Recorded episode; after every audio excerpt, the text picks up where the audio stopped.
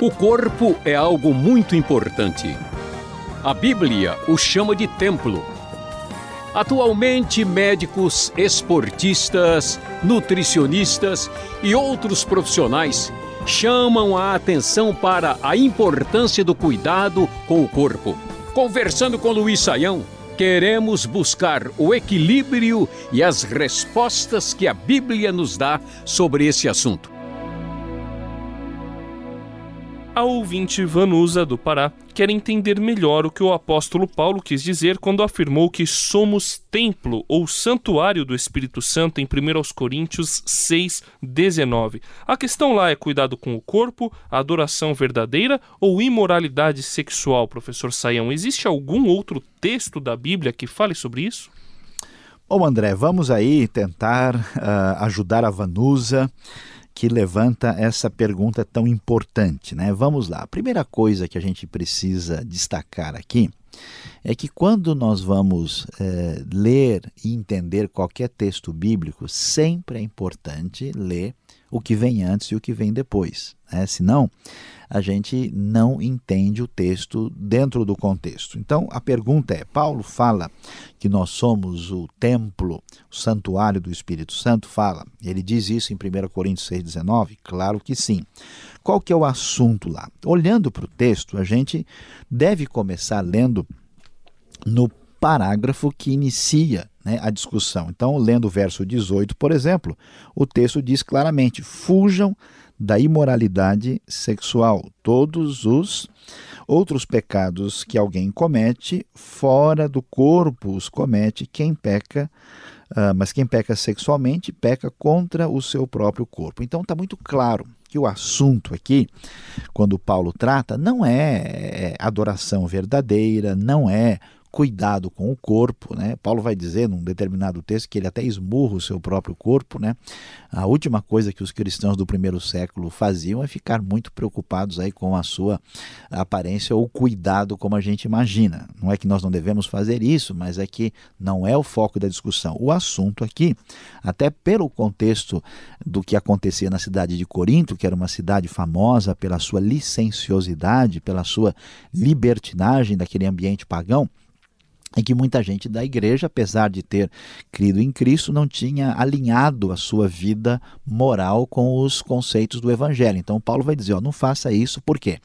Porque você tem o seu corpo habitado pelo Espírito Santo, que chama você a uma vida uh, pra, de santidade, vivendo de acordo com aquilo que Deus nos orienta. Então, vocês não podem viver a vida de vocês é, desregradamente, né? Paulo vai dizer como é que você vai unir, né, o seu corpo a uma prostituta, né, uma pessoa que vive uma vida usando a sexualidade de modo indevido. Então, o assunto, a questão é exatamente uh, essa que é tratado aí. Né? E, e, não existe nenhum outro texto que detalhe essa questão pormenorizadamente. O texto mais específico é exatamente 1 Coríntios 6, versículo 19. Falando um pouco sobre a questão sexual, o Alexandre do Espírito Santo quer saber por que a igreja insiste em defender a relação apenas após o casamento. Se o problema do sexo irregular são as doenças e a gravidez indesejada, então basta usar preservativo e se cuidar, não é, professor? Pois é, André, veja lá, o Alexandre levanta uma questão que está na cabeça de muita gente. Né? E quando a gente pensa uh, em termos uh, de uso da sexualidade, para muita gente a discussão ela é puramente pragmática. Né? Então, qual é o problema uh, do, do relacionamento sexual? vamos dizer, sem uma responsabilidade de compromisso, de envolvimento pleno é, é simplesmente pegar a doença e ter gravidez indesejada. Bom, se for isso, então a coisa se resolve dessa maneira. Mas a questão, André, é que a Bíblia não enxerga a sexualidade assim. A sexualidade ela é interessante, o pessoal não, não entende isso. Ela é, é, é sagrada, né? ela é, é especial, porque veja bem, todo mundo que está presente nesse mundo está presente por causa da sexualidade. Né? Se um homem ou uma mulher não tivessem coabitado, não teria nascido é a pessoa que nos ouve. Então, é, como dela depende a continuidade da vida, lidar com ela é muito sério. Então, quando duas pessoas, por exemplo, uh, uh, se, se unem sexualmente, não é uma mera questão de doença e de gravidez. Existe um envolvimento pessoal, um envolvimento emocional, existe o problema de você usar uma pessoa como um mero objeto, existem feridas pessoais, emocionais, psicológicas. É muito mais do que isso. Né? Depois a gente vê as pessoas que foram abusadas, que, que tiveram relacionamentos que não são plenos. A Bíblia nos chama a uma realidade muito superior, onde a, gente entende que uh, o, o, amor que a pessoa tem sacrificialmente em favor de outro, o amor bonito, assim, romântico e a sexualidade estão alinhados. Né? Quando essas coisas estão desalinhadas, a gente torna a sexualidade algo que nunca satisfaz, ela fica sempre faltando, né? Por isso que tem tanta gente sexualmente em dificuldades, porque apesar da pessoa ter uma vida intensa e sair por aí fazendo tudo que dá vontade, ele sente uma lacuna, ela sente né, uma lacuna porque o foco não é esse. A sexualidade não é algo apenas para ser regulamentado, é uma bênção de Deus que, usada corretamente, vai sim uh, ser muito uh, positiva, uh, vamos dizer, plena para a pessoa que a utiliza. Então, nesse caso, a sexualidade deve ser feita dentro do casamento, dentro do compromisso, dentro do envolvimento pleno e não simplesmente como uma coisa que se faz em alguns minutos sem qualquer responsabilidade. Pois é, agora vamos entrar em outro campo. Um dos argumentos contrários ao sexo anal, mesmo dentro do casamento, é que ele pode ser prejudicial à saúde. Há algum tempo recebemos um e-mail da Neide com um texto que resumidamente diz que com alguns cuidados é possível praticar esse tipo de relação sem nenhum prejuízo à saúde tanto do homem quanto da mulher. Isso torna o sexo anal algo permitido para os cristãos, professor Saião? Bom, André, aqui nós ah, entramos numa questão que, vamos dizer, um pouquinho mais complicada. Né? Por quê? Ah, porque ah, uma boa parte das pessoas eh, parece que prefere eh, ter assim uma, um direcionamento da vida extremamente detalhado. Né? Tem gente que pergunta: ah, Deus quer que eu use roupa azul ou vermelha? Né?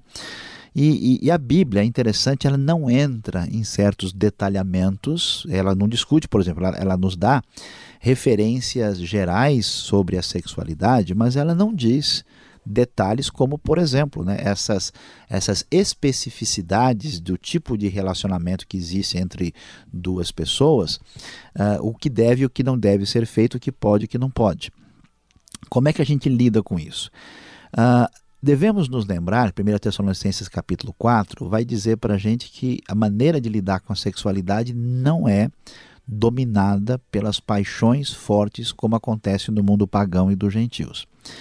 E parece-me, não sei se né, é, todo mundo vai concordar, parece-me que hoje nós temos uma ideia de que quanto mais intensa for a experiência sexual, é, melhor é para aqueles que a, a praticam. Não existe tanto aquela ideia de que os, a pessoa se uh, restringir de alguma maneira, que isso é benéfico. A ideia é que quanto mais o indivíduo tem vontade de fazer isso ou aquilo, ele deve caminhar nessa direção.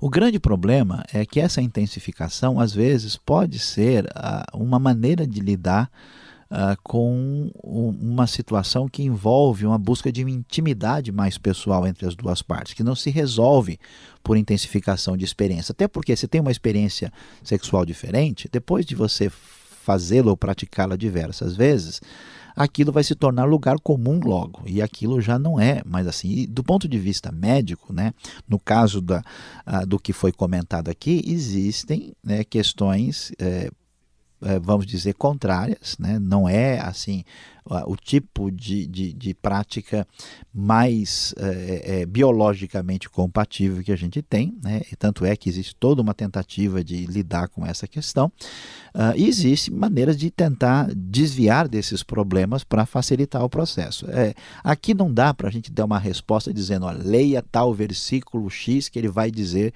o que a gente pensa sobre isso. Eu posso dizer a minha opinião pessoal. Na minha opinião pessoal, ah, esse tipo de prática não deve ajudar o relacionamento e eu acho que é melhor evitar. Mas as pessoas têm direito de pensar de uma maneira diferente, né? E aqui nós estamos eh, conversando com a intenção de dar diretrizes das escrituras para nós. Na minha opinião, é mais sábio evitar, mas uh, as pessoas devem ter a sua decisão baseada no que é de acordo com o que Deus ensina, de como é que a sua consciência lida com isso e como é que você lida com isso com relação ao próximo. Esses três elementos devem ser as referências diretrizes para lidar com toda e qualquer situação. Este foi o programa Conversando com Luiz Saião. Produção e apresentação André Castilho e Luiz Saião. Locução Beltrão. Realização Transmundial.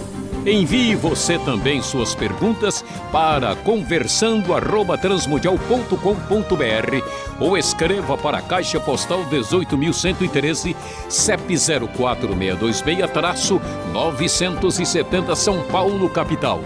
E até o próximo programa.